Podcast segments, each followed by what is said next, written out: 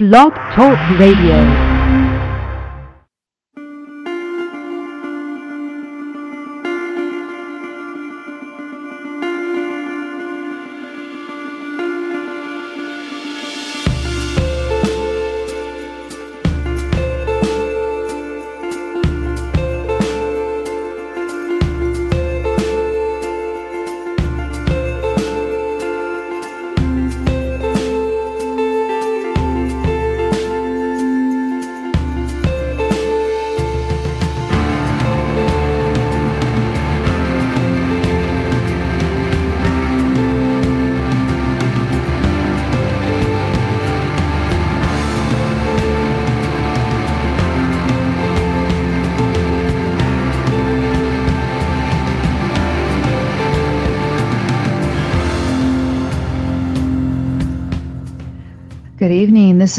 June 19th, 2015 edition of Don't Let It Go Unheard. And here we discuss news, politics, and culture from the perspective of Ayn Rand's philosophy. Ayn Rand's philosophy of objectivism makes explicit and upholds and defends the right to the pursuit of your own happiness. I'm your host, Amy Peikoff, and people here are lining up in the chat room at Blog Talk Radio. I see a number of the usual suspects. We have Chief Justice, ha ha ha, John Roberts, just Jean. I see Levi, Mark, Pig Fan, Selfishness. Some more people are rolling in. You can participate tonight either here in the chat room or you can also call in, and the phone number is 760 888 5817. Again, that's 760-888-5817. And what are you chiming in on? Well, tonight's main topic is what I'm calling the left's double hypocrisy about Charleston. And there's a couple different angles on the Charleston massacre that people on the left have taken that we're going to show to not only be irrational, but also hypocritical. Of course, the most important thing is to show them to be wrong and irrational positions. But, you know, the icing, I guess, if you're going to make icing out of something as horrible as this, um, is that it, it's very hypocritical. And, and because we are talking about life and death matters in the health of our nation and of the lives of the people in it, um, it's really bad to see these positions being taken anyway. That that's the main topic. But there's a number of other stories that i want to discuss and just some kind of odds and ends as well. Go over to my blog at don'tletitgo.com again that's don'tletitgo.com and you can see the program notes for today's show. It's a collection of links that i've put together there for you so you can check that out and chime in uh, he, like i said here in the chat room or not. Audio is a little shaky sound from last week is back, is what I'm getting in the chat room here. Let me know how it's going as time goes on. Is everything pretty stable right now? What I may need to do is actually just put my computer on a different surface from the microphone. So if it's really steady right now, and there's absolutely no issue right now, Logic isn't shaky though. Thanks, John. Sometimes at this hour, the logic, maybe the logic itself is a little shaky, but it's, oh, it's still cutting in and out, says everyone. Okay. This is not good because, I mean, I don't hear anything myself. There's nothing that I'm, I'm touching or doing here that should be interfering. I wonder if we've got like a faulty. Oh, there's something. Let me, uh, does that help at all? Are we a little more solid? I might just have to get a new microphone cord and that might be it. Anyway, you can let me know as time goes on and I'll peek in again here in the chat room. If you do want to talk and you have called in, just go ahead and press the one button is what I believe you have to do. And that'll give me a little question icon indicator that you want to join in. So if you go to those program notes to don'tletitgo.com, you see that the first item on the agenda is the American Freedom Alliance's conference celebrating the 800th anniversary of the Magna Carta.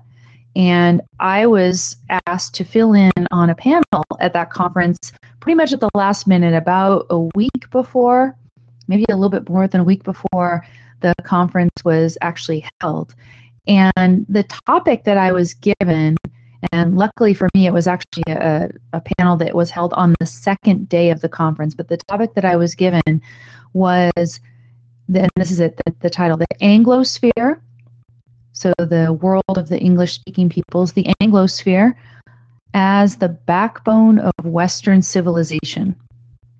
So smart people are supposed to get up there and talk about why it is that the English speaking countries are the backbone of Western civilization. That is a tall order. Now, I sat and listened to a number of panels on the first day, and the thing that was coming out in these panels was that the you know, kind of in the early years of the English speaking world or the Anglo Saxon peoples, those people had in them kind of an implicit individualism is the way that they were talking about it. So they said that they were individualistic and they were voluntaristic, which I take to mean that they like to deal with each other on a voluntary basis, trade. Uh, of course, this was within limits because you still have kind of feudal societies and things like that. But the thought was that it was these people who had this kind of individualist sense about them that could give rise in 1215 to something like Magna Carta. Whereas, and, and why was it explained as English speaking people? Because remember again, um, you know, John at the time, excuse me, James, King James at the time was Norman and the noblemen were Norman. But supposedly by 1215, there was a lot of intermarrying between the noblemen and the Anglo Saxons. And so this is how they had this spirit within them to approach James and make him sign the compact, right? So this individualistic sort of what I would call in Ayn Rand's terms sense of life. Many of you who have been following this show know that I call it don't let it go. And it is the American sense of life.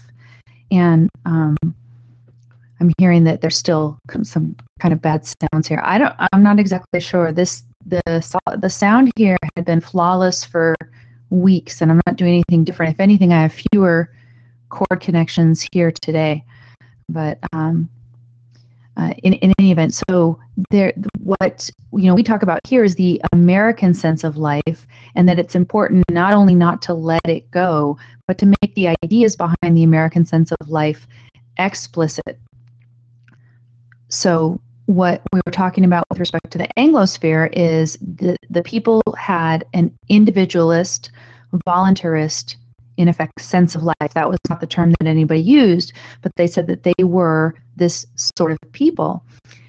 And so what I ended up discussing in my panel was the fact that what made the Anglosphere, if that's really a valid concept, what would make it the backbone of Western civilization, in effect, it's sort of an accident that these people spoke English. Some people will say that there's something about the English language that would make it more individualistic, and there might be certain things about it, but I am not a linguist. But what the English speaking people did, starting with Magna Carta, is they took this individualist sense of life, assuming that's what existed there, and they made it explicit in step by step by step. So you have the Magna Carta in 1215, then you have the English Bill of Rights, then you have, of course, our American founding documents. There is such thing they call it the English Constitution, but it's not a single document. It you know built up over over years. Um, it's more like the the Greek sense of the term constitution, the composition of their government, and some of the rules governing it. But it's not a document like ours is. We have a written constitution, which is a great innovation. But you know, what have we done in the English-speaking world, step by step by step? We have made this sense of life explicit. And so, what I argued is that the next necessary step is, of course, still to flesh out what rights mean and what they are and how they apply, because some people are confused about them today still. But most importantly, we need to give rights a full philosophical defense, and we need to make the defense of that explicit. And in particular, we need to defend the right to the pursuit of happiness fully and forthrightly, self righteously. We need to do that. So that is the next step in making that sense of life explicit and continuing to therefore be the backbone of Western civilization. Now, what does it mean to be the backbone of Western civilization? You know, what is it? What is Western civilization in this context? And really, what I was talking about there was that civilization that, in effect, embodies and exemplifies, exhibits the core values, the core human values of reason, purpose, and self esteem. So that's in effect what I talked about there.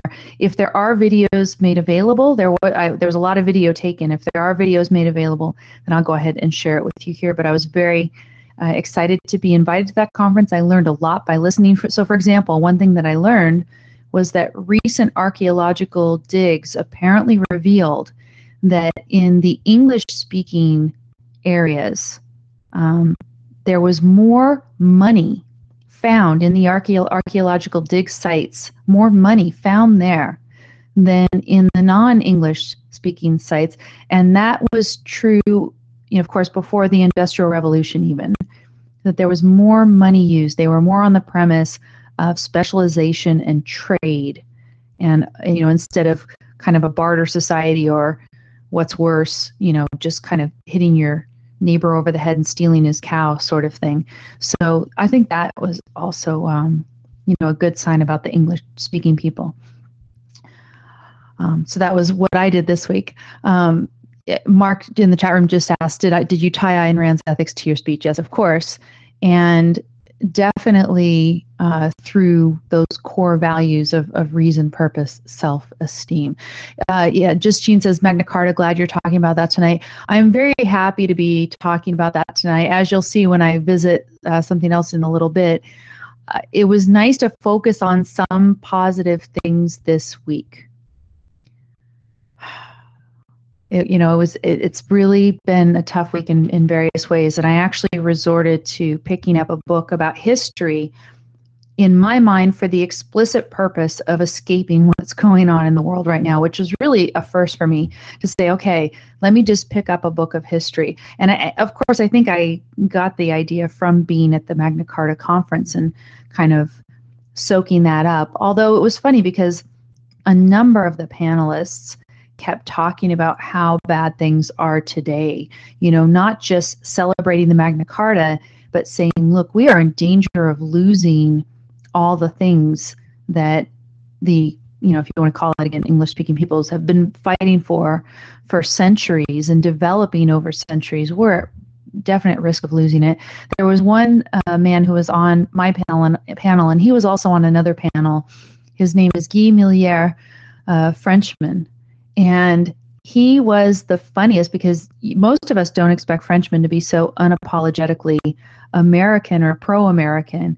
And he really, really celebrated the values that he sees as embodied in United States and, you know, kept issuing dire warnings of, of you know, what do, if, if we don't use the Magna Carta, he said, basically as a tool to fight for our freedoms and fight for the survival of the country, that the world, um, you know, not just us, but the world is, is going to suffer. You know, he thinks that the world cannot survive if we don't save United States.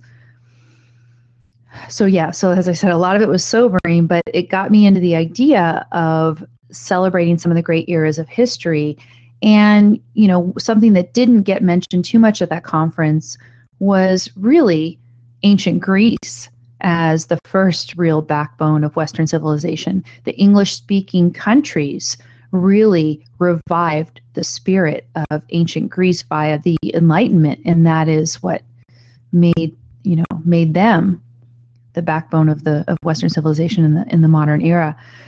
Um, so yes, it was very it was very very nice to do that because why this week we hear of course about the horrible horrible atrocity uh, committed by, you wouldn't even call him a man, a slime, a, I don't know, um, sub slime in South Carolina. His name Dylann Roof, and um, the CNN story that I linked to over at don'tletitgo.com, just try to turn your volume down and don't listen to the video because the video automatically starts playing.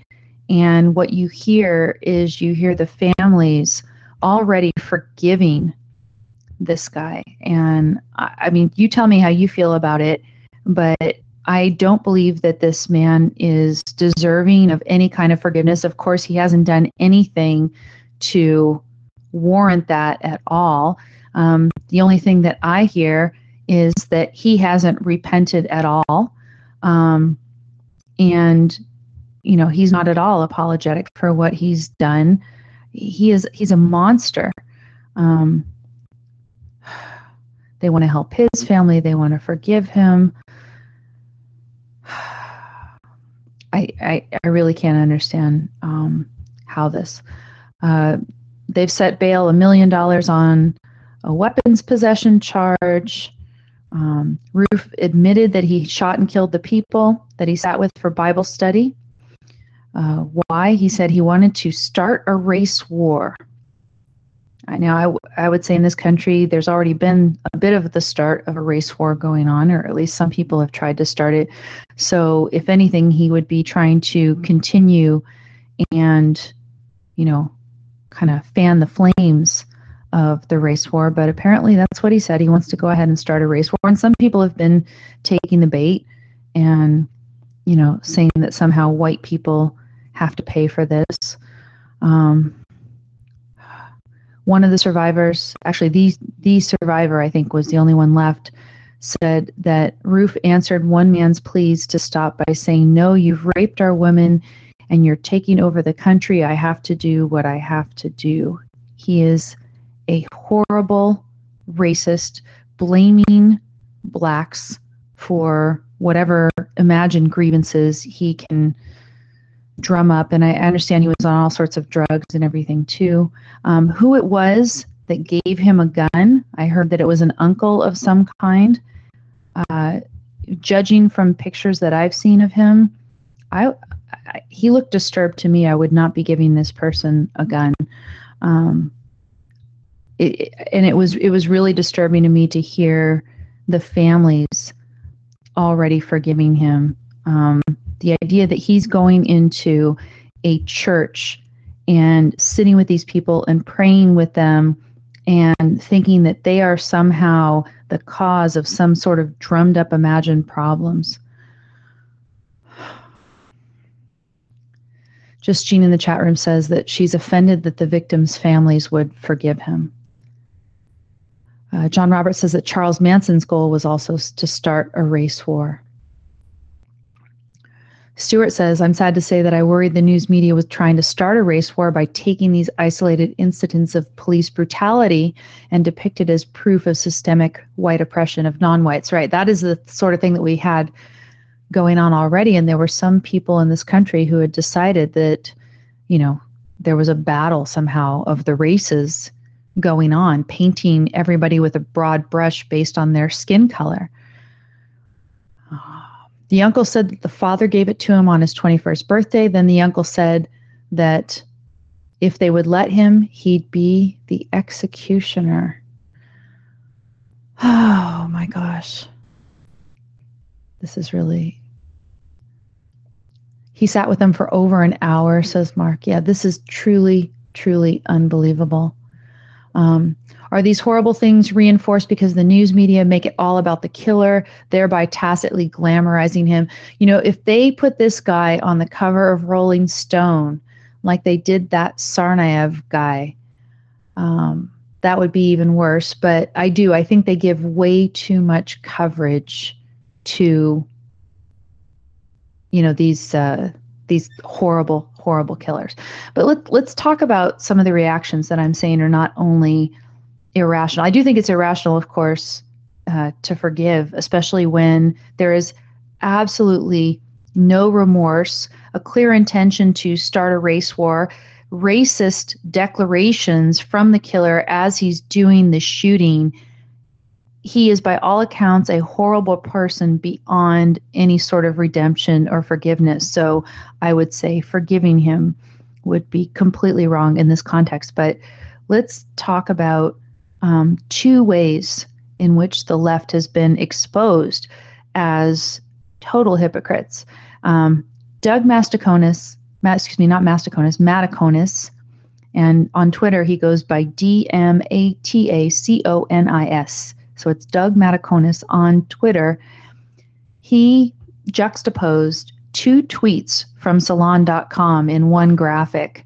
And one tweet was from this week, and it was a salon.com story.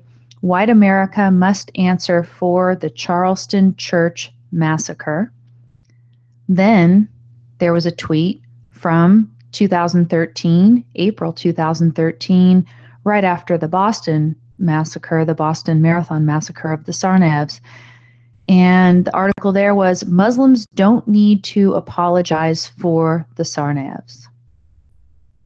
So, on the one hand, when you have an individual evil white person, his skin happens to be white, he happens to be a horrible racist, he goes into a church and massacres the innocent.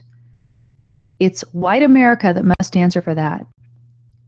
On the other hand, if you have a couple of Muslims who themselves decide that they're going to go ahead and take the jihadist path and they massacre many, many, many people at a huge event like the Boston Marathon.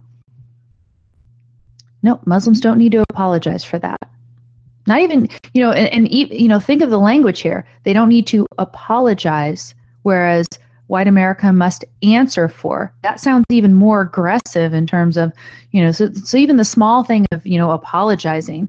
And you could say, you know, if you have an innocent Muslim who comes to you and repudiates and tries to apologize, I mean, what would the first thing you'd say? You know, don't apologize um, because it wasn't you and this is not what you believe and you repudiate the jihadist. Um, yeah, uh, I'm, I'm just being reminded that three people died in the Boston massacre, but um, many, many, many, many were maimed and injured. It was a, a horrible thing. Um, but, you know, white America now must answer. All of white America somehow has to answer. What does answer for mean? Right? Um, so I, I, don't I don't see what they're doing here. But let's look at the two stories and see what it is that is actually being called for. Um, I've got a feature on the salon.com piece with some extensive quotations here. Um, the the piece at Salon is written by Chauncey DeVega, and this is what is written. Um, the motivation of the shooter is not known, but his actions are his own. Still, Salon. Oh, okay, no, sorry, this is not what Chauncey writes. Um, let me let me give you what what he writes. He says uh, there are several words and phrases that are not likely to be used by the corporate news media in the discussions of the Charleston mass murders at the church, and those include quote what is radicalizing white men to commit such acts of domestic terrorism and mass shootings? Are fox news and the right-wing media encouraging violence? Okay this is so basically this person is saying yes, Fox News and the right wing media are, at least to some extent, encouraging violence. And I ask you, those of you, I, I mean, Fox News is not necessarily my 100% favorite. Um, I could talk a little bit later. I watched um, the beginning of Greg Gutfeld's new show, and I already have a complaint, unfortunately. Um, but whatever you want to say about Fox News, would you ever think that they have encouraged violence?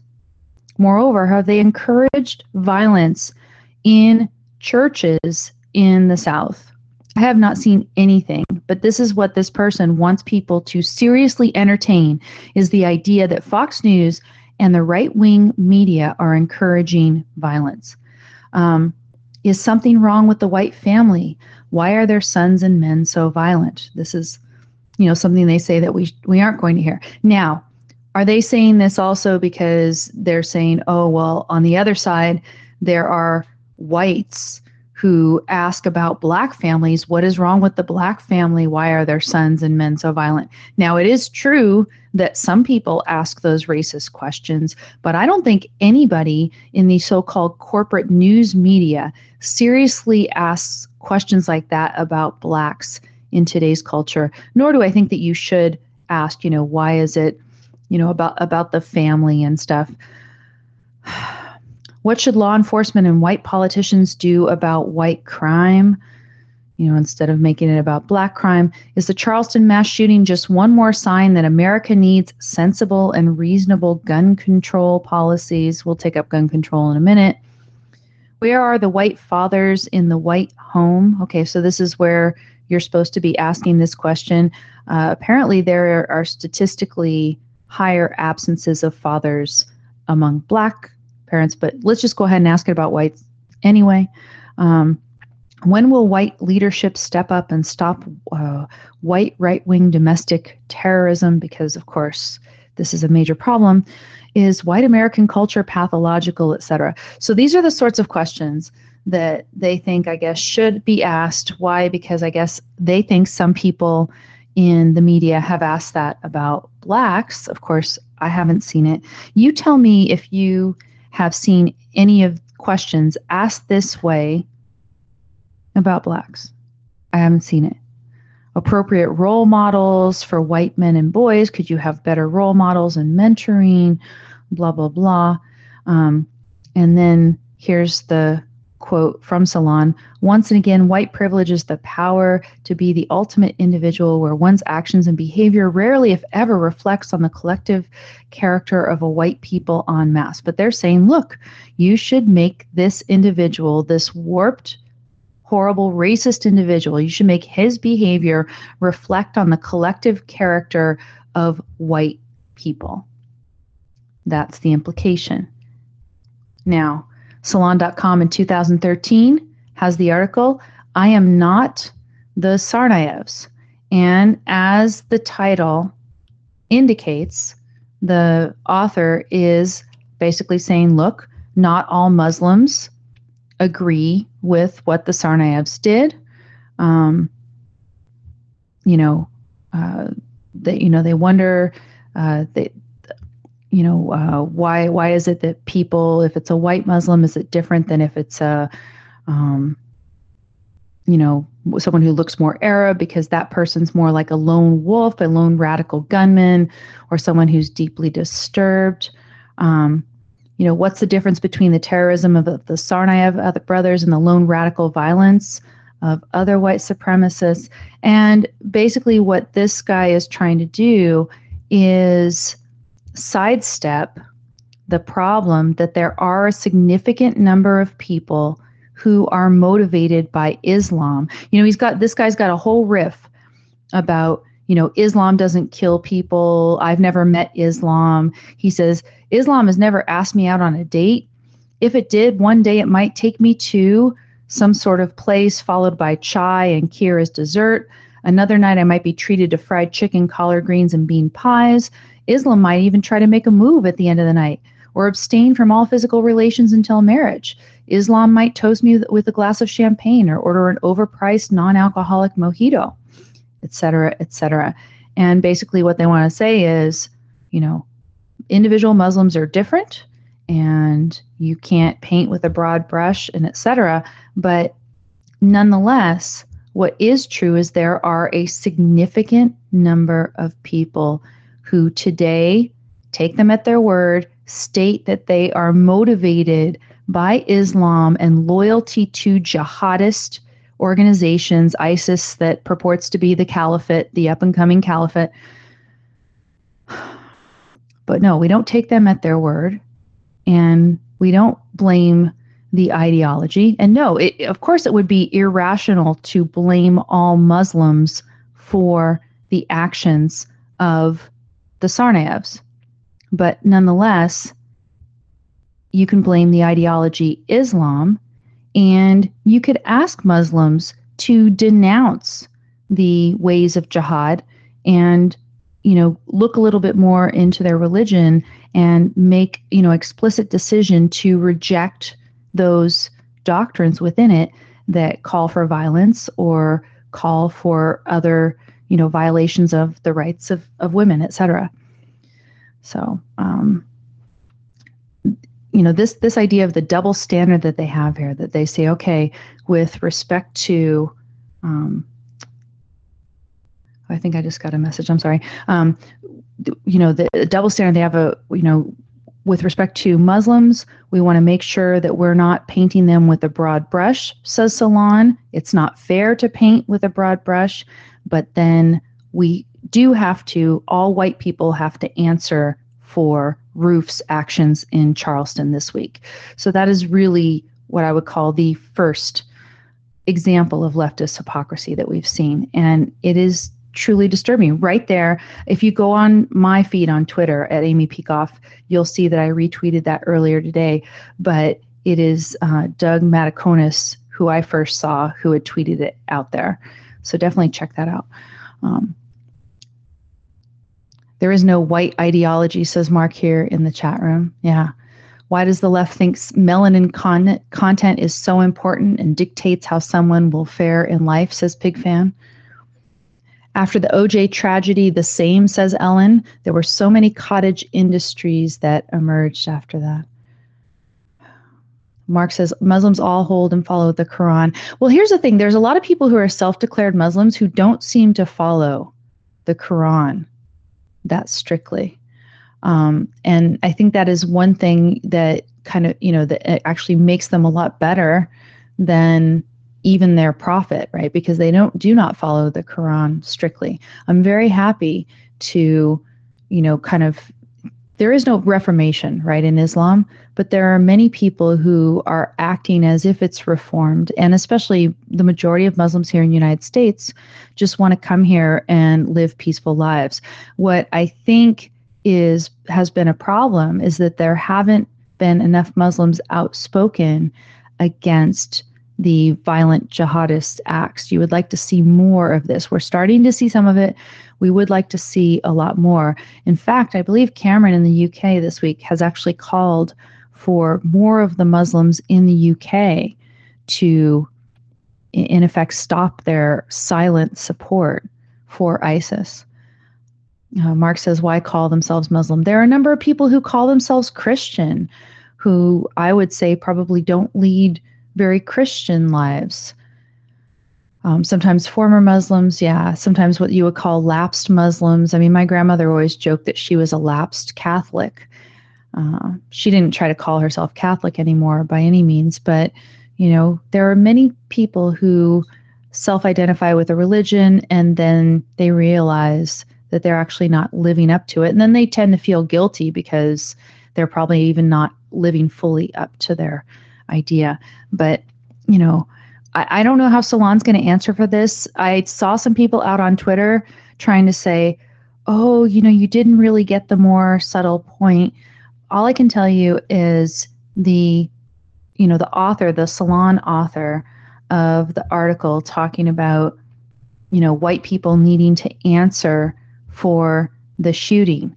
Definitely some of the implication from Chauncey DeVega is that the media should be asking some of these questions that put the responsibility on so called white culture, whatever in the world that is supposed to be.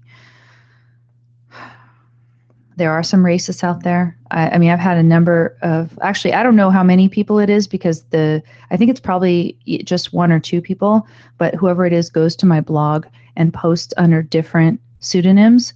But racist comments, I'm having to delete them all the time. So these people do exist. They are out there. There is a small minority of white racists like this guy. Of course, this guy was also on drugs, so whatever he was steeped in was magnified by whatever problems he had and whatever drugs he was taking.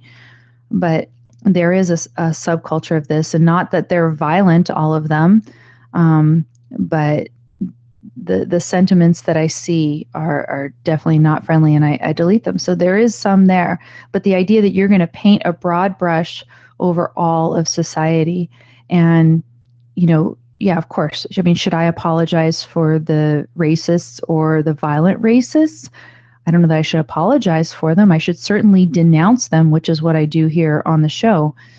And we'd like to see more of the denouncing from the uh, the Muslims. Now, let, let's get on to the second hypocrisy, because this one is one that you have seen and has probably annoyed you as much as it has annoyed me this week. And it is the call for gun control. It was already in that Salon article that I was reading a little bit about uh, from you. But, you know, Bosch Fawstin, when he, uh, you know, post Garland was invited on Dana Loesch's show on um, The Blaze, he brought up this idea. He said, well, why is it that post Garland, nobody was calling for gun control? And I don't know if you noticed that, but you know, here's these two jihadists. They come there, they're heavily armed with automatic weapons, and you don't hear any predominant calls in the media for gun control. Now, why exactly was that? Of course, this week, what did you hear post Charleston? Definitely you heard calls for gun control this week. Uh, you know, Obama, I mean, he, he barely let any time fly at all, any time pass before he went ahead and, you know, said about the, what, what was it? Um, in the other advanced civilized countries or something, this doesn't happen, which is a bunch of garbage, of course, because you had the Charlie Hebdo massacre and you also had the horrible massacre of what was it 80 children in Europe? I'm actually blanking on the name of the murderer there but um, in fact there's one tweet that I actually saved out there on Twitter and let me go ahead and see if I can find it through the magic of Twitter. Where are my favorites? Let me see if I can find all of my favorites on Twitter. This should be a simple thing to do, right? Okay, I go to my profile and I should be able to find my favorites in short order, and I'm not able to find them. This is very annoying. What's the point of favoriting Twitter if I can't find it? Okay, here we go. Aha. Yeah, so, um, no, that's not the one that I wanted. Hmm. I favorited something earlier and it did not wind up here. What it was, was we had a chart, and I know it was retweeted by Yernaz. Everyone knows Yernaz. I cannot, you know, do his last name justice, but he retweeted this from Kyle Becker. So that's how I found it. And look, it says I already favorited it here and it's not showing up. This is really evil. Um, the top five nations in the world for mass shootings per capita. Who are they? Norway, Finland, Slovakia, Israel, and Switzerland. And what do they? They all have restrictive gun laws. So the top five nations in the world for mass shootings per capita have what you would call restrictive gun laws. We come in sixth. So this idea that we would do okay or you know do better somehow if we had restrictive gun laws, I don't see that that would be the case. And in fact, so many people have pointed out that Roof, what was he able to do in Charleston? He was able to do what he did because you're not allowed to conceal carry into churches. Churches are gun free zones, which is why he knew he could bring a gun in there and if he was going to shoot somebody, he would be unopposed and just be able to kill unfettered. So, this idea that, you know, we're going to fix everything by passing some new gun laws. This is something that we see now. So that so let me ask you this question. Why do you think that is? We could speculate for many reasons. Why is it that post Garland our politicians, Barack Obama, was not calling for gun control is a reaction there. Is it something just as simple and petty as, well, there are some victims, you know, some real innocent victims in Charleston, and so therefore he can use that for political capital? I mean, anybody with a conceptual faculty could know that, you know, there would have been victims in Garland had the police not been able to do what they did, which is shoot the guys dead after they got off only one shot. Um, so you knew that those guys were armed, very dangerous, that they could have done a lot of damage. Many, many people could have died. Luckily, it didn't happen. Why not call for gun control in reaction to that? Why, why call for gun control with this? Is it because the perpetrators in the one were Muslim? And in this one, the perpetrator is white? I don't know if it's that. Or just because people died? A lot of innocent people died in one, and nobody innocent died in the other. And so we're being very, very concrete bound, and we're not counting on everyone's ability to abstract and say, oh, well, what would have happened had the police not fortunately gunned these two guys in Garland down? No call for gun control. Did the Garland shooters have legally purchased guns? I'm not sure about that. What we learned this week, I don't know if you saw, there was a third suspect who was caught in connection with Garland.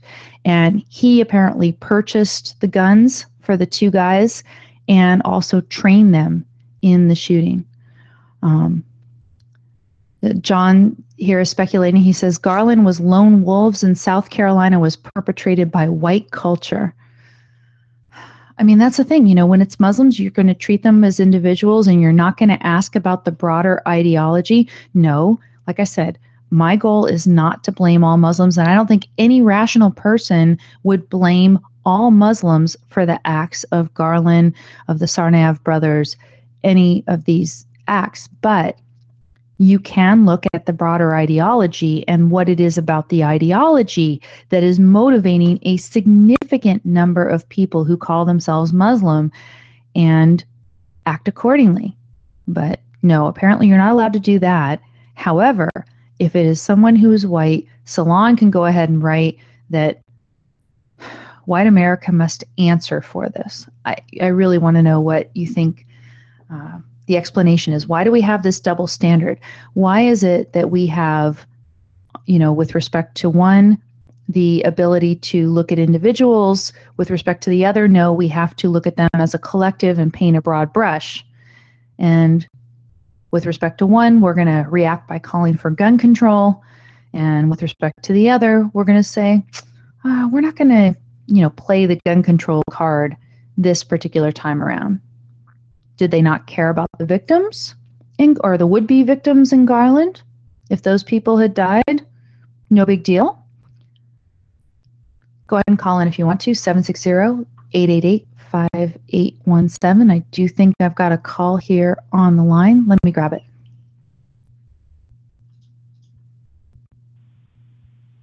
Hi, who's this? This is uh, White America. White America. Welcome, White America. So, as White I America, I, will, I, I want to answer. You have to answer. I mean, what does what does it mean to answer for this?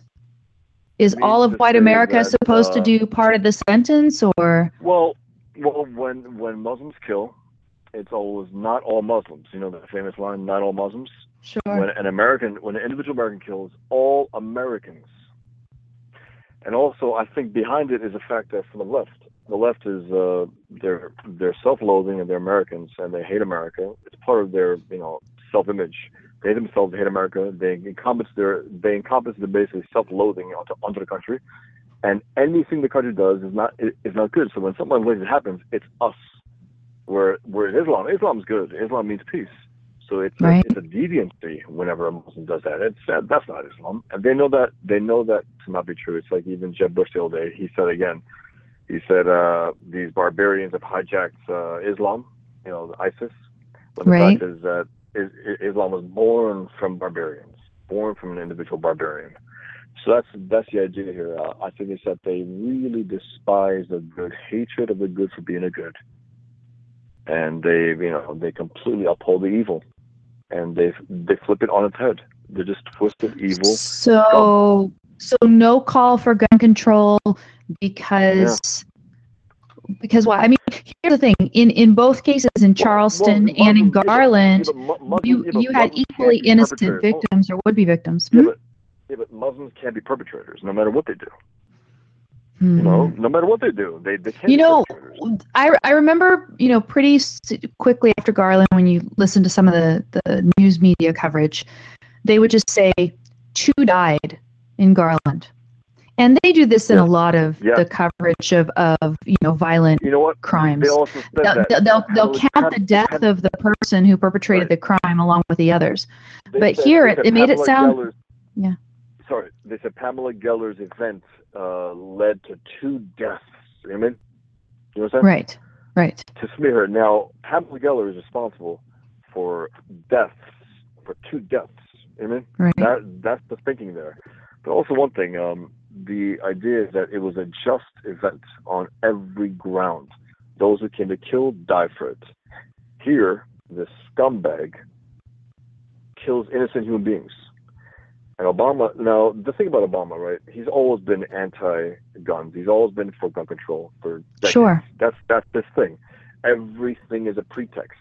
He comes up there, crocodile tears, whatever. Even if he does, he probably can't even pull it off. He goes there and pretends that he's really, really moved by this. He wants gun control. Before he became president, after he'll after he'll, he'll leave the presidency, he'll, he'll always want gun control, and this is the way you get it by this horrific act in his mind. And some people say, "Oh, well, he won't get it." That's not the point. He's trying to get it.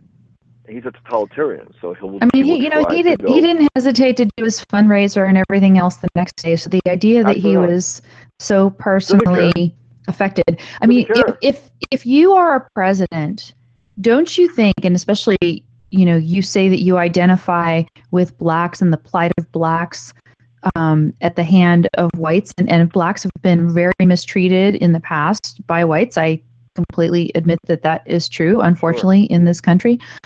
Um, and they continue to be mistreated today, obviously.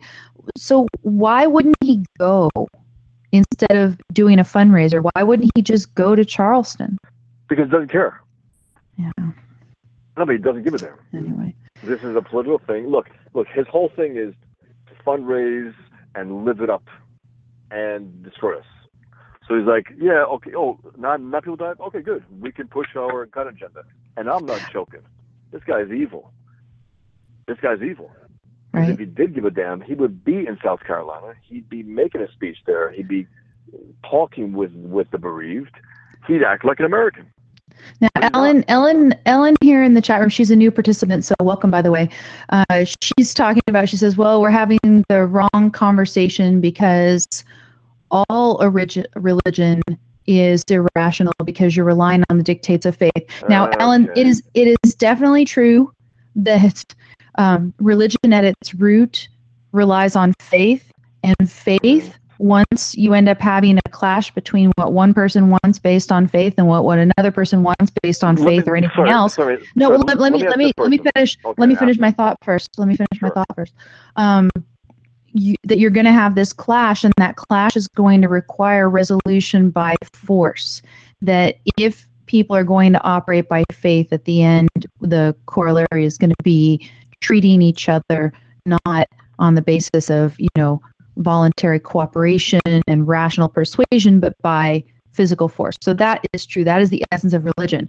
But today, what we have with Islam is a unique case in the sense that we have an unreformed religion with what is it 1.2 billion adherents worldwide Bosch, something like that Whatever, whatever. Yeah. They all change. And- they all change. and we have a substantial enough subset of that that holds the religion that adheres to the religion in its most extreme fundamental form such that they are actually motivated by the religion and declare so on a regular basis that they are going to wage violent jihad against us. There is no other religion in the world that is doing this on this kind of scale right now, which is why Islam is singled out right now today on the show. And specifically, when we've got uh, Garland, which represents an attack, a direct attack on freedom of expression in this country. Um, which is which is why we single it out. And this week, just this week, a third suspect in Garland, the guy who was apparently the mastermind of the attack on Garland, you know, he buys these two younger guys the guns and tells them what to do and sends them from Arizona off to Texas to go, you know, do his bidding. And, you know, significantly, the news media to some extent has reported, but it bears repeating over and over. This guy, he had wanted to, um, you know, kind of mastermind and perpetrate a jihad attack on the Super Bowl. Okay. So everybody say, oh, you know, he just went after Garland and he only went after Pamela Geller. And Pamela Geller, you know, she kind of provoked it anyway. And, you know, why are people committing blasphemy and making such a big deal? Why not just go along to get along and whatever, whatever? These guys, they had their sights set on the Super Bowl and then they went ahead and settled for Garland. Now, imagine here's Pamela Geller. Imagine if she had not hosted that event, had not drawn these guys out in a way where they could be got by security guards or police or whoever ended up being the you know the sharpshooter that got them um, she did such a great service by holding this event by fleshing these guys out maybe they would have made good on their plans at some point to commit a jihadist attack on the super bowl and how many people would it would they have killed then you know, and what kind of security do they have there? So it, this is a, a serious risk in our country today, and you just don't see this sort of thing. Like, for example, another story. Uh, what was it? 1,700 jihadists are apparently ready to go in France. And they've got a whole bunch of suicide bombers ready to attack in France. You do not have a whole bunch of suicide bombing or violent Christians who are going around proclaiming that they are motivated directly by their religion to do their horrible, violent acts and cause a danger to all of us. So I hope I've, I've made it clear. Um, sorry, Bosch, I had to interrupt you, but I wanted to finish that. No, that was good. Um, I don't know what to add besides uh, a, a, simple question that I ask people who pretend that all religions are the same, they're all, all equally violent, right? Mm-hmm. If you're going on an airplane and you have a choice between uh, pilots, you have a, a Jew and a Christian, you know, a team, or two Muslims, which one would you want to fly the plane? Oh yeah, which, no which contest. Team, no, no, no, but which team would you want to, to fly the plane? Because all religions are the same, right? I mean, you know, equally violent. So what? Doesn't matter. And, and then the, that person will say, "Oh, so what? You know what? The Muslims good because they're all, you know." That's bad. I mean, it's bad because it's just not true. All religion is irrational. It relies on faith. Some are more benign than others. Some some prophets are are not uh, cutthroats, warlords like Muhammad was. Right, and then and then of course also in in in the individual case, there are some people who self-identify as Muslim that I would rather deal with with respect to certain things. You know, I'm not going to be really close to them because I'm an atheist and they're religious, and so there's you know only so close I could ever be or how much dealing I'll have. But yeah. I might want to deal with some Muslims on a certain level more than some Christians or Jews, but you'd have to kind of flesh out the particular case and give yeah, me more facts and let me know let me know about the individual person. It's an individual right? case, and you know what? There are hypocrites all across religions, and uh, you know uh, the only Muslims I really you know can deal with are hypocritical Muslims because they're, they're the best. They ignore Islam they eat their bacon, they have their dogs, they treat their wife fine, they have friends I mean, that, that, are not Muslims. You know, uh, when, when I when I was young, when I when I was young, I was in a way thankful for the hypocrites of the you know self-declared oh, yeah. religious people around me, only because right. they helped me you know not take right. religion seriously right so right. but you know these these were all christians for the most part who i saw around me who you know it was the church on sundays type christian yeah. and you know throughout the week they were doing all sorts of horrible stuff and then they go to church on right. sundays and try to pretend that they're going to repent or whatever at least horrible by the standards of their religion Right. And, and you knew in your mind that the important thing was to be as good as you could all the time that you know morality doesn't take some sort of holiday or it only applies on sundays or anything else that that's crazy. Um, so these people who are hypocritical about their religion in a way i you know i felt like oh yeah that you know it just helped me realize that it's not the religion that's doing anything it's the choice of of the person that's making them good or bad. Now If you, Well, you talk about if, if, if, you, if you talk about Islam, I'm very Yeah. happy about the hypocrites within Islam to the extent that they don't, you know, adhere strictly to it because the But you know the one thing. organization that's known for adhering strictly to Islam is ISIS. But I will say one thing about the you know the average Muslims, the hypocritical Muslims. They've been uh, really disgusting post Garland with me personally. The way they deal with me on Twitter and Facebook and whatnot, and yeah, you you could think I'm I'm piling on, but, the fact is they are really enraged by by my tweets, by my cartoons, and they pretend that Islam truly means peace. They actually believe that. They need to believe that, and I'm the villain. And ISIS is just some freakish thing that's happening that has nothing to do with Islam, and they're really disgusting, and uh, they're boring me to death, Right. and uh, they really pissed me off. And I gotta say, it's a little different perspective that I had even pre pre Garland. Um, yes. their their absolute denial, dangerous denial, because they're, they're, they're- you know they're these scumbags are acting in the name of their religion. They're they are co-religionists with ISIS, no matter what they pretend, and they're they're sanctioned by their silence and by the coming after those. Well, and that and them. that's the thing that Cameron apparently kind of awkwardly awkwardly called out He's this week is ass, that though. He is such an ass. He's such a hypocrite rat. Hypocrite. I mean, really, he is. He'll go. He'll say something decent sometimes, and then say Islam's great. If Islam's great, what the hell is going on, Cameron?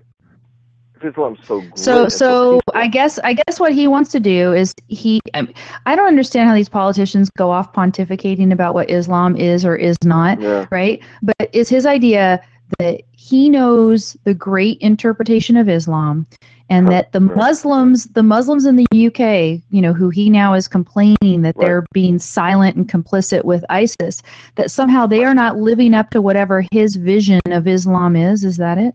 One thing, one thing, one observation also: this scumbag killer, the racist F, Mhm. who killed the the innocents in that church. He says he's a racist. He says he wanted to start a race war. Everyone takes him at his word.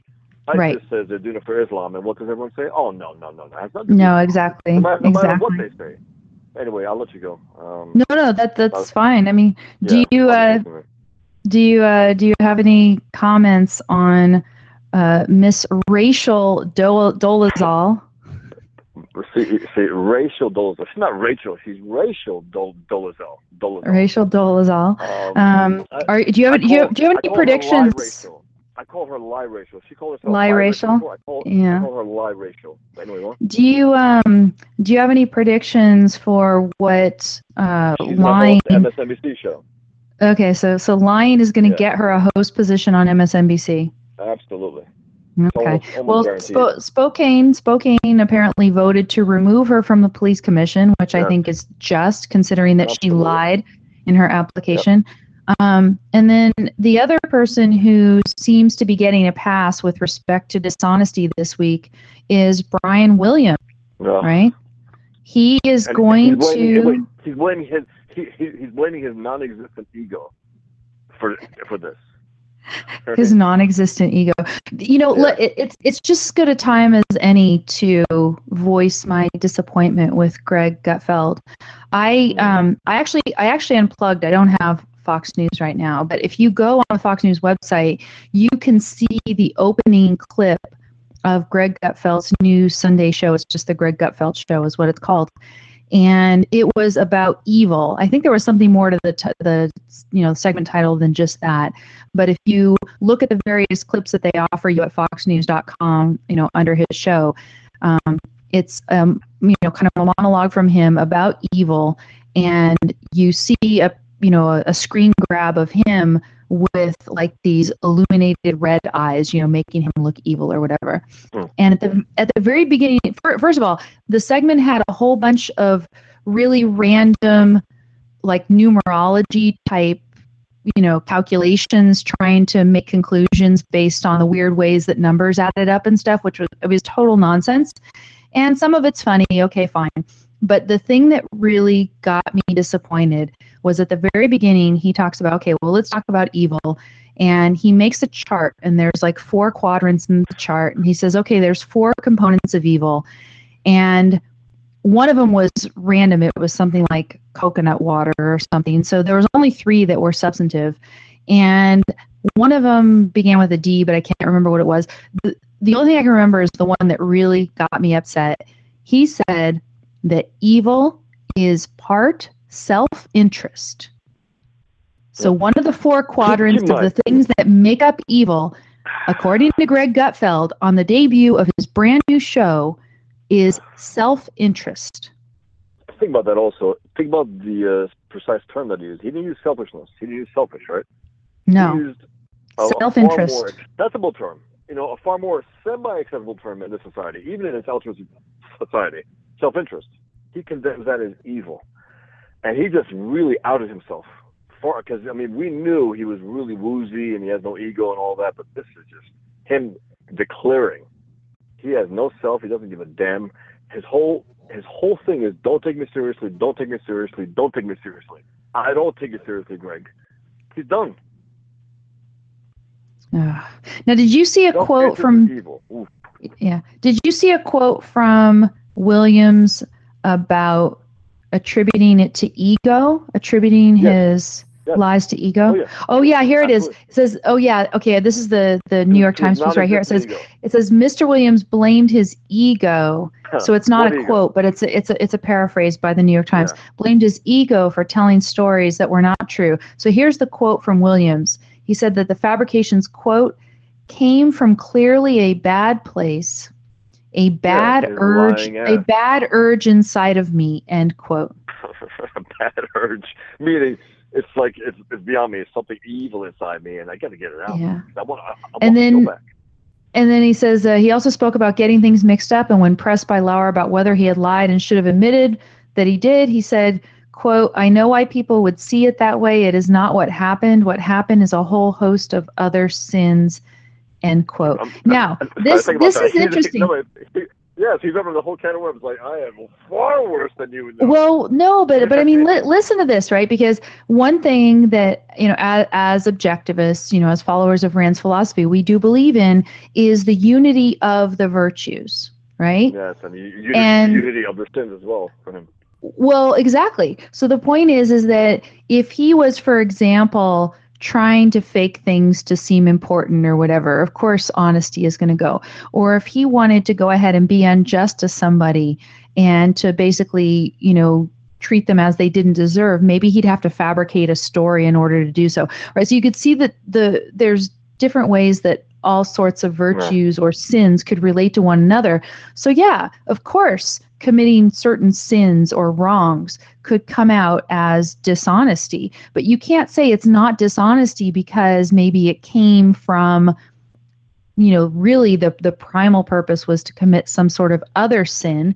You can't therefore say well then it wasn't dishonesty. No it's true that if you are committing one sin that's going to propagate throughout and have you committing a bunch of other sins as well. You can't deny you know that that you're doing something immoral in a certain way just because it right. has another component to it.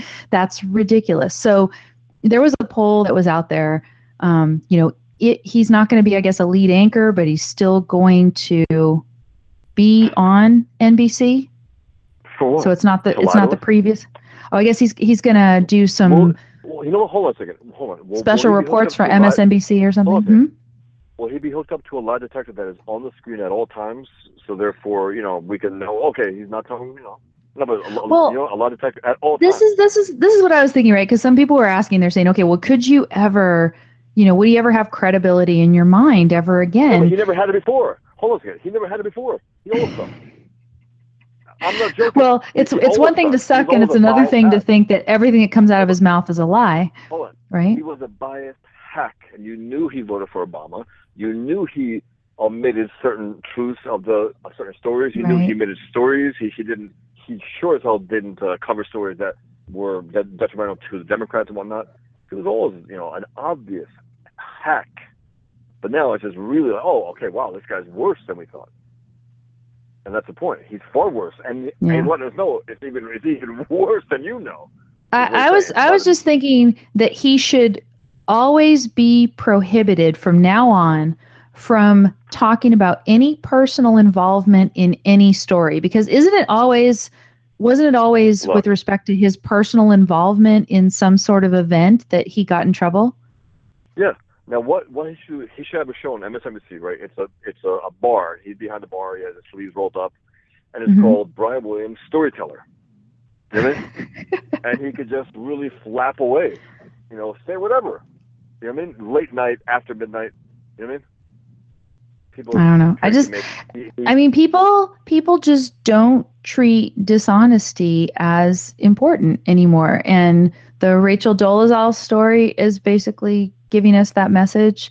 There are a number Yeah. of people who now obviously she has been held accountable by some people, but others Yeah, are more than willing to welcome her with open arms and Look, even in some cases like, celebrate well, her. You know, they're bla- some blacks are forgiving her because she's down with the struggle, man. White or black, whatever. You know, she's Mhm. down with the struggle, with this, with this, with this a never-ending quote unquote struggle that really should have ended, and you know would have ended if you didn't have uh, rats like a Sharpton and Obama and all these rats trying trying to pretend that we are a hardcore racist culture, which we're not. After Oprah Mark- and Michael Jordan and you know. All right. Now Mark Mark over here in the chat room is predicting that he's not going to last very long after he comes back. Do you concur? I hope so, but who knows? Yeah. I mean, who knows? Al Sharpton has a show on MSNBC. Al Sharpton, a thug, Right. a scumbag, Now let me a let me liar, a cheat. Now I want to I want to ease into a few just kind of non-news of the week Hold on quality of on, life sort on. of wait, stories. Wait, wait, wait, Huh? wait, wait, wait, hold on. If I can't do it. identifies himself, wait one second. If Brian Williams identifies himself as a black man and uh, dyes his skin, and you know, what I mean, maybe there's some redemption there. I mean, maybe because then Okay. because the only reason why Sharpton has a show is because it's because it's black. So maybe if he does that, maybe. Okay.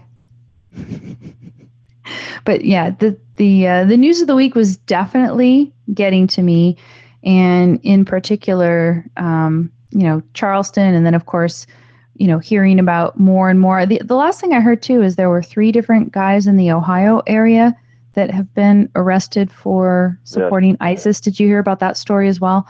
So it's it's not the same world out there than at least I thought it was maybe before Garland occurred. Um, Yeah. They they seem to be finding more and more of these ISIS sympathizers here in this country. Uh, between that and this horrible roof who decides he's going to go into a, a church and shoot up a bunch of innocent people with no I gotta say, provocation. sorry. To me, it was a watershed moment, not just because I was involved. Okay, whoever's thinking that, but it was a watershed moment, not just for the scum or trying to wipe or mow us down for uh, for for basically expressing our freedom of speech, but because of the reaction to Garland on the right. Right. Even, they were they really betrayed us. A lot of people betrayed us. And Right. it's it's a litmus test. It's a litmus test, and uh, that's the scary thing because people who were you assume were otherwise decent human beings who, you know, supported free speech and freedom in America, they don't. Right. They don't. There are a lot of people now to the point where, uh, Right. you know, especially right now, even even post Garland, these fast friends are made post Garland, uh, who aren't fast friends. Uh, they've already, you know, been, you know, okay, this one guy. Um, you want me to out him or no? The one guy on the Facebook Hmm? as someone's producer, or you want me to out this one guy who who really puked on my thread? Yeah, so this This is um this is what's his name producer Savage. Yeah, Michael Savage's producer, or Right. producer, former producer, I don't know. Uh, Neil West, and I call him K N E E L East, Neil Right. East, because you know he's kneeling towards Mecca. Uh, there was this video in France of uh, savage Muslims, and I'm not talking about ISIS. They were average Muslims turning over cop cars, completely destroying private property, and casually doing it. They weren't under duress. They weren't. They were just casually doing it, more or less chewing gum while while they were doing it. And uh, I said, this, you know, watching this video makes me think of Planet of the Muslims, you know, like Planet of the Apes. They're acting like absolute savages.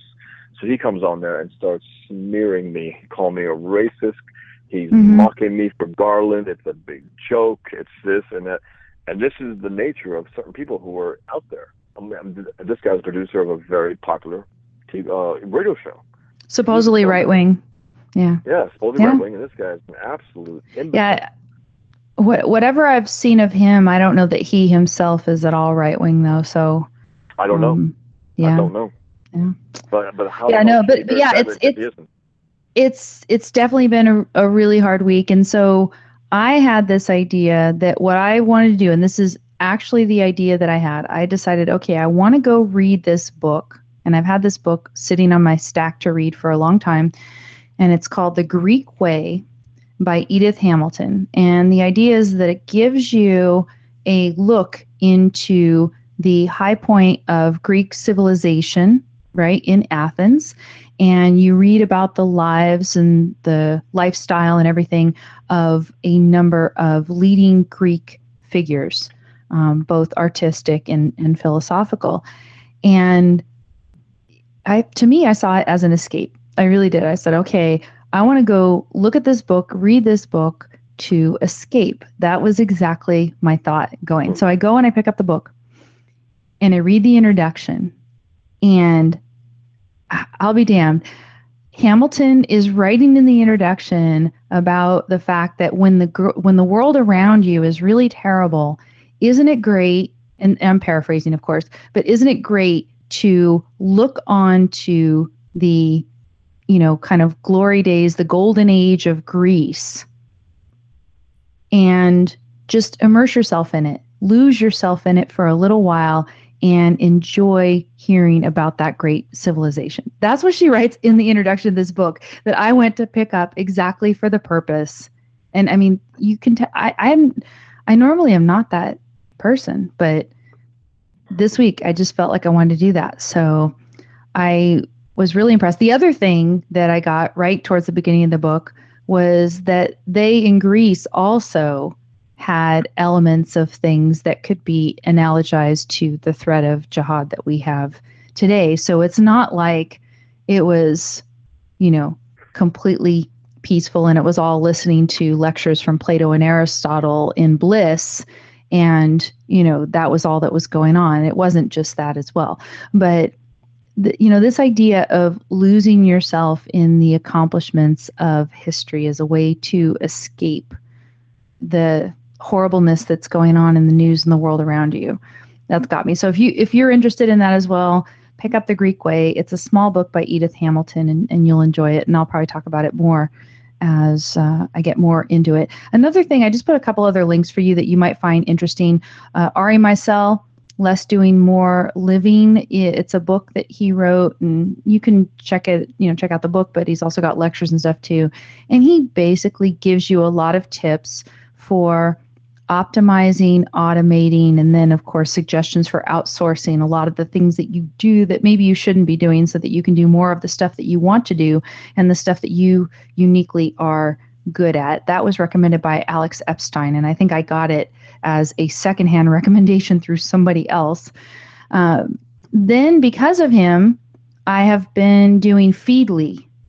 Feedly is awesome. So you just basically say, I want to follow this news site, you know, New York Times, or these blogs, you know, the few blogs here, and you can get a quick feed of the headlines. I put Volokh conspiracy in there and stuff, and you can look at different things. So there's one article in there: Is intermittent fasting good for you? Uh, some of these gurus, like Dave Asprey, recommend intermittent fasting, and some of you might actually do it. I know a number of my friends on Facebook had talked about doing it, and Chris Kresser, who I think is a very smart guy who backs up what he says with research and science, uh, he says, kind of predictably, it depends. So, intermittent fasting might be good for you in certain situations and might not. And he talks about his personal uh, tactic for it. Um, the I've got a few more headlines there, and some of them come from Volokh Conspiracy Blog. And I don't know if we're going to have time to do justice to these stories. Uh, still no legal authorization for the war against ISIS. Ilya Somin over at the Washington Post Volokh Conspiracy Blog talks about the fact that we have been supposedly fighting in some way ISIS for almost a year, but there is no congressional authorization for the war. And this is really speaking to me about the lack of our government doing the basic job that they're supposed to do. Why is it that we've got ISIS who is explicitly talking about recruiting people here in the United States? We have our FBI going we you know we had this story a few weeks ago fbi has decided they need to go into high schools at least in the new jersey area maybe elsewhere and talk to students and tell them that they shouldn't be taken in by some of the isis recruiting videos. You know that they don't they're afraid that some of these normal american kids attending our high schools are going to be attracted to joining isis. So this is this is a problem here in the united states.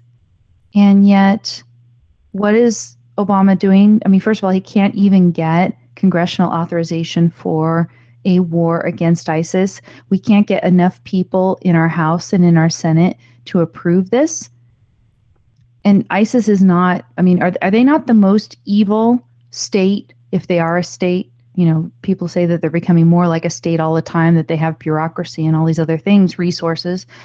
Uh, maybe you don't want to dignify it with state, but are they not the most evil entity on this planet right now and one that does pose a danger to us and our allies and the stability of the Middle East? And we can't well, even get an authorization for a war against this organization. It's not just Obama; it's it's the whole Washington. Well, that's what I'm saying. It's the whole Washington uh, they, establishment. No, I, I know. I know. What's that? They don't value the country. Period. Some of them hate the country, but a lot of them just don't give a damn. Because if they did, ISIS wouldn't exist today. They would not exist. Can I just make one announcement quick? Okay. Geert Wilders uh, tried to get me to uh, the Dutch Parliament with my work. It didn't didn't happen.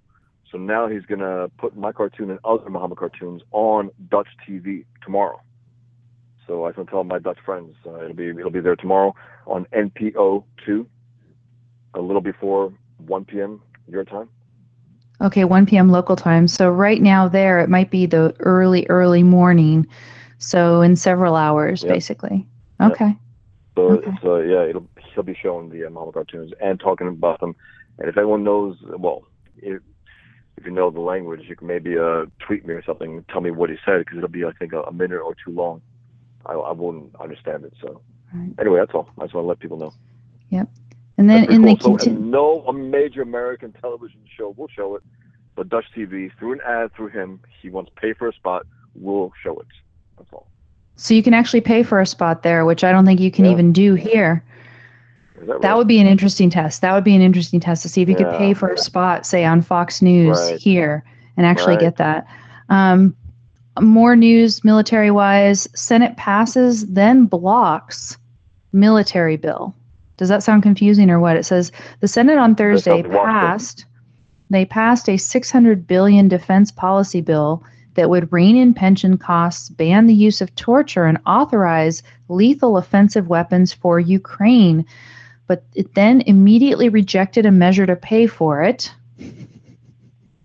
Mm. So they authorized it and then said, no, they won't pay for it. And so what the New York Times is saying that this is the first battle in a spending fight that could end in a government shutdown this fall. So the New York Times is already trying to sound the government shutdown bell to try to basically make sure that the Republicans roll over more quickly, right? You know, because if they get on the government shutdown train right now and start sounding the alarm about this, then don't you think that the GOP is going to roll over even faster than they are going to otherwise? I mean, they already said they're not going to shut down the government, right?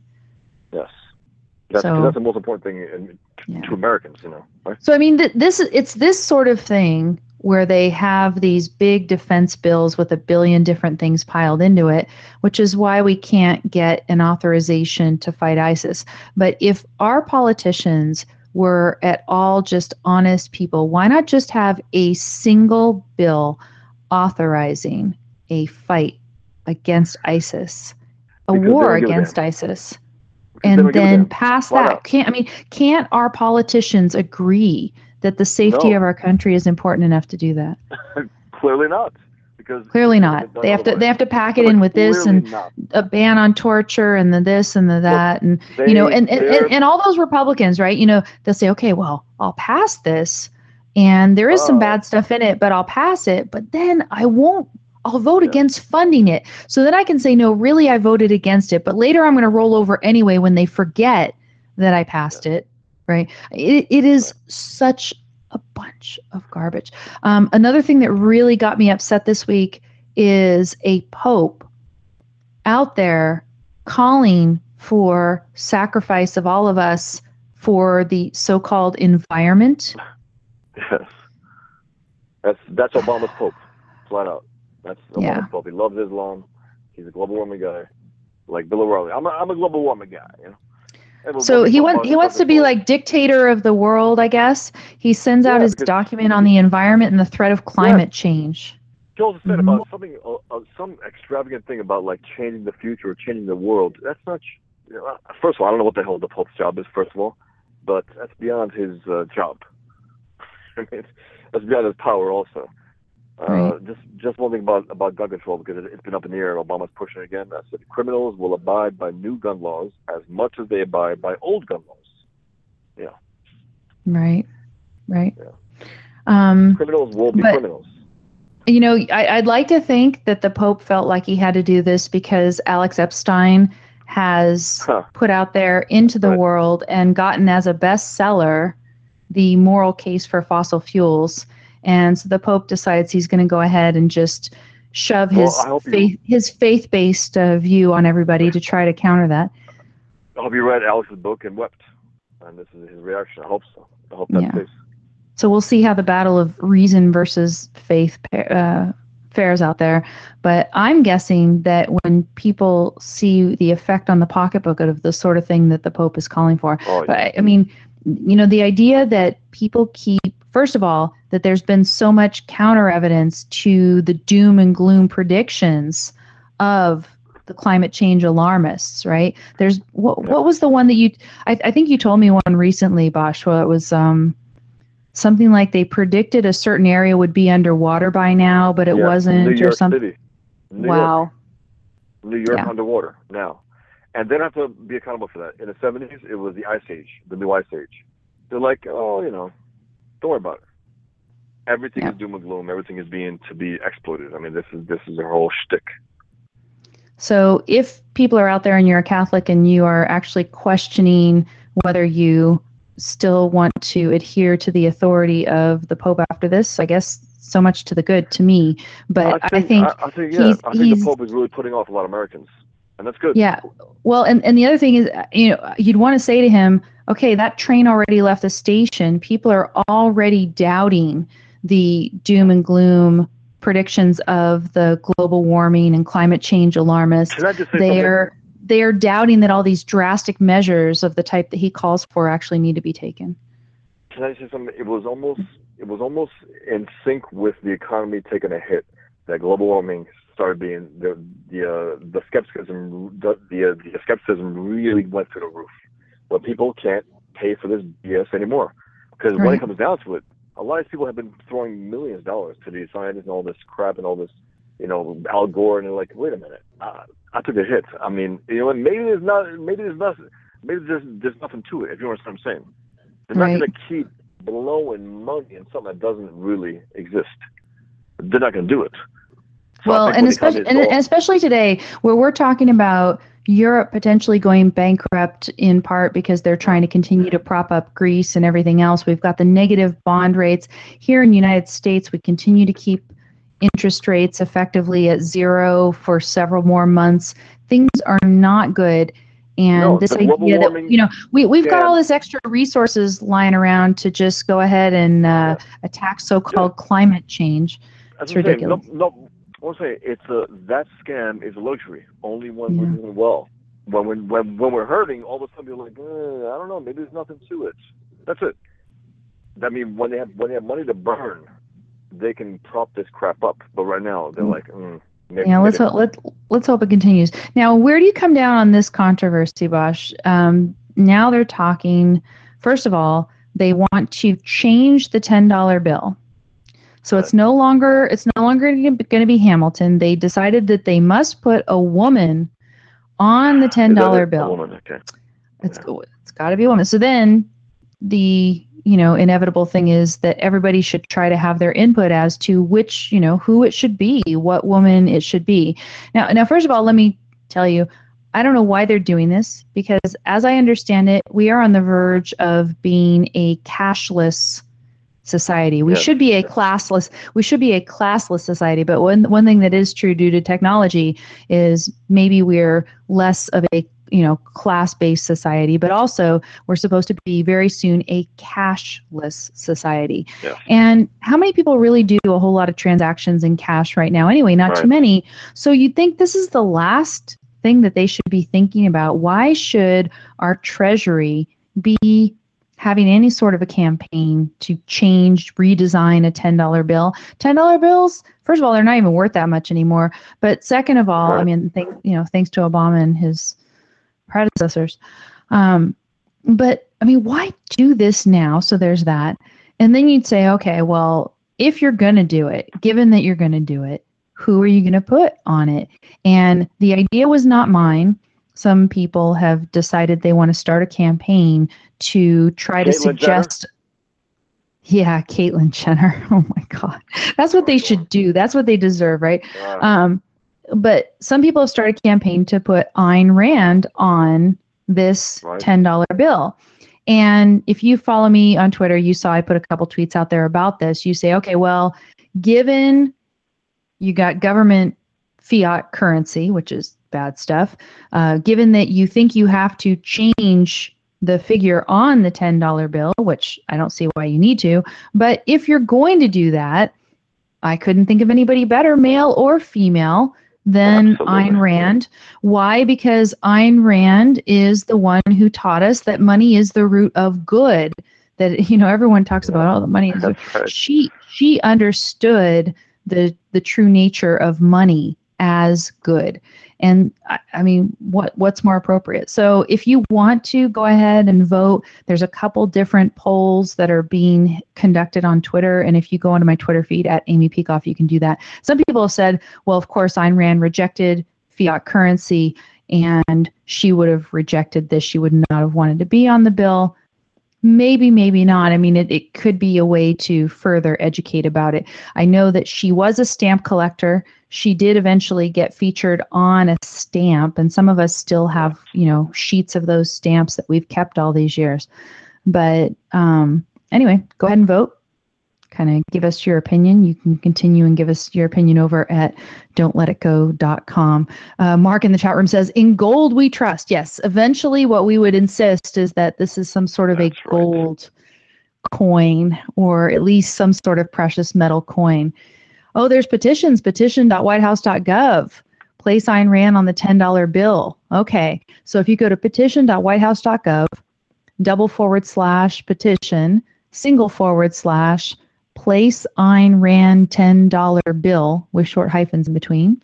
That's what we've got here by Mark in the chat room. Yeah, the stamp was good. Um, maybe it would scare the Fed into going out of business. We could only hope. All it could be right now is symbolic, but it's it might be a symbol that we take. And then the very last link over at my program notes at the blog at don'tletitgo.com is a piece of good news that I learned about courtesy of Yaron Brook. And you know, Yaron is also here on Blog Talk Radio on Mondays. And he was talking about this story this week. Washington Post, of course, criticizes this story with this headline. The headline is The Ultimate in School Choice or School as a Commodity. Wouldn't it be horrible if school is a commodity? But the story is this they say starting next year, any parent in Nevada can pull a child from the state's public schools and take tax dollars with them, giving families the option to use public money to pay for private or parochial school or even for homeschooling. Excellent. The new law, which the state's Republican controlled legislature passed with help from Education Foundation, is a breakthrough for conservatives. They call it the ultimate in school choice. So I think overall, this is good news. The reason it apparently can happen in Nevada is because they don't have such a prohibition against state money going to eventually religious schools. It might also be because the parent is the middleman. The parent gets the money, and then it's the parent who decides where to spend it versus a voucher program. So let's watch for definitely like to see that good news. Uh, do check out the story again. It's over at the end of my program notes at don'tletitgo.com. Uh, I wanted to end up uh, thanking, uh, end off by thanking people for donating to the show. I really appreciate it. A few people have kind of, you know, filled up the buttered coffee fund this week, and I appreciate that. And uh, if you are enjoying the show, please do share with your friends. And we will talk to you next week, same time, 11 p.m. Uh, 11 p.m. Eastern time. Take care. Take care.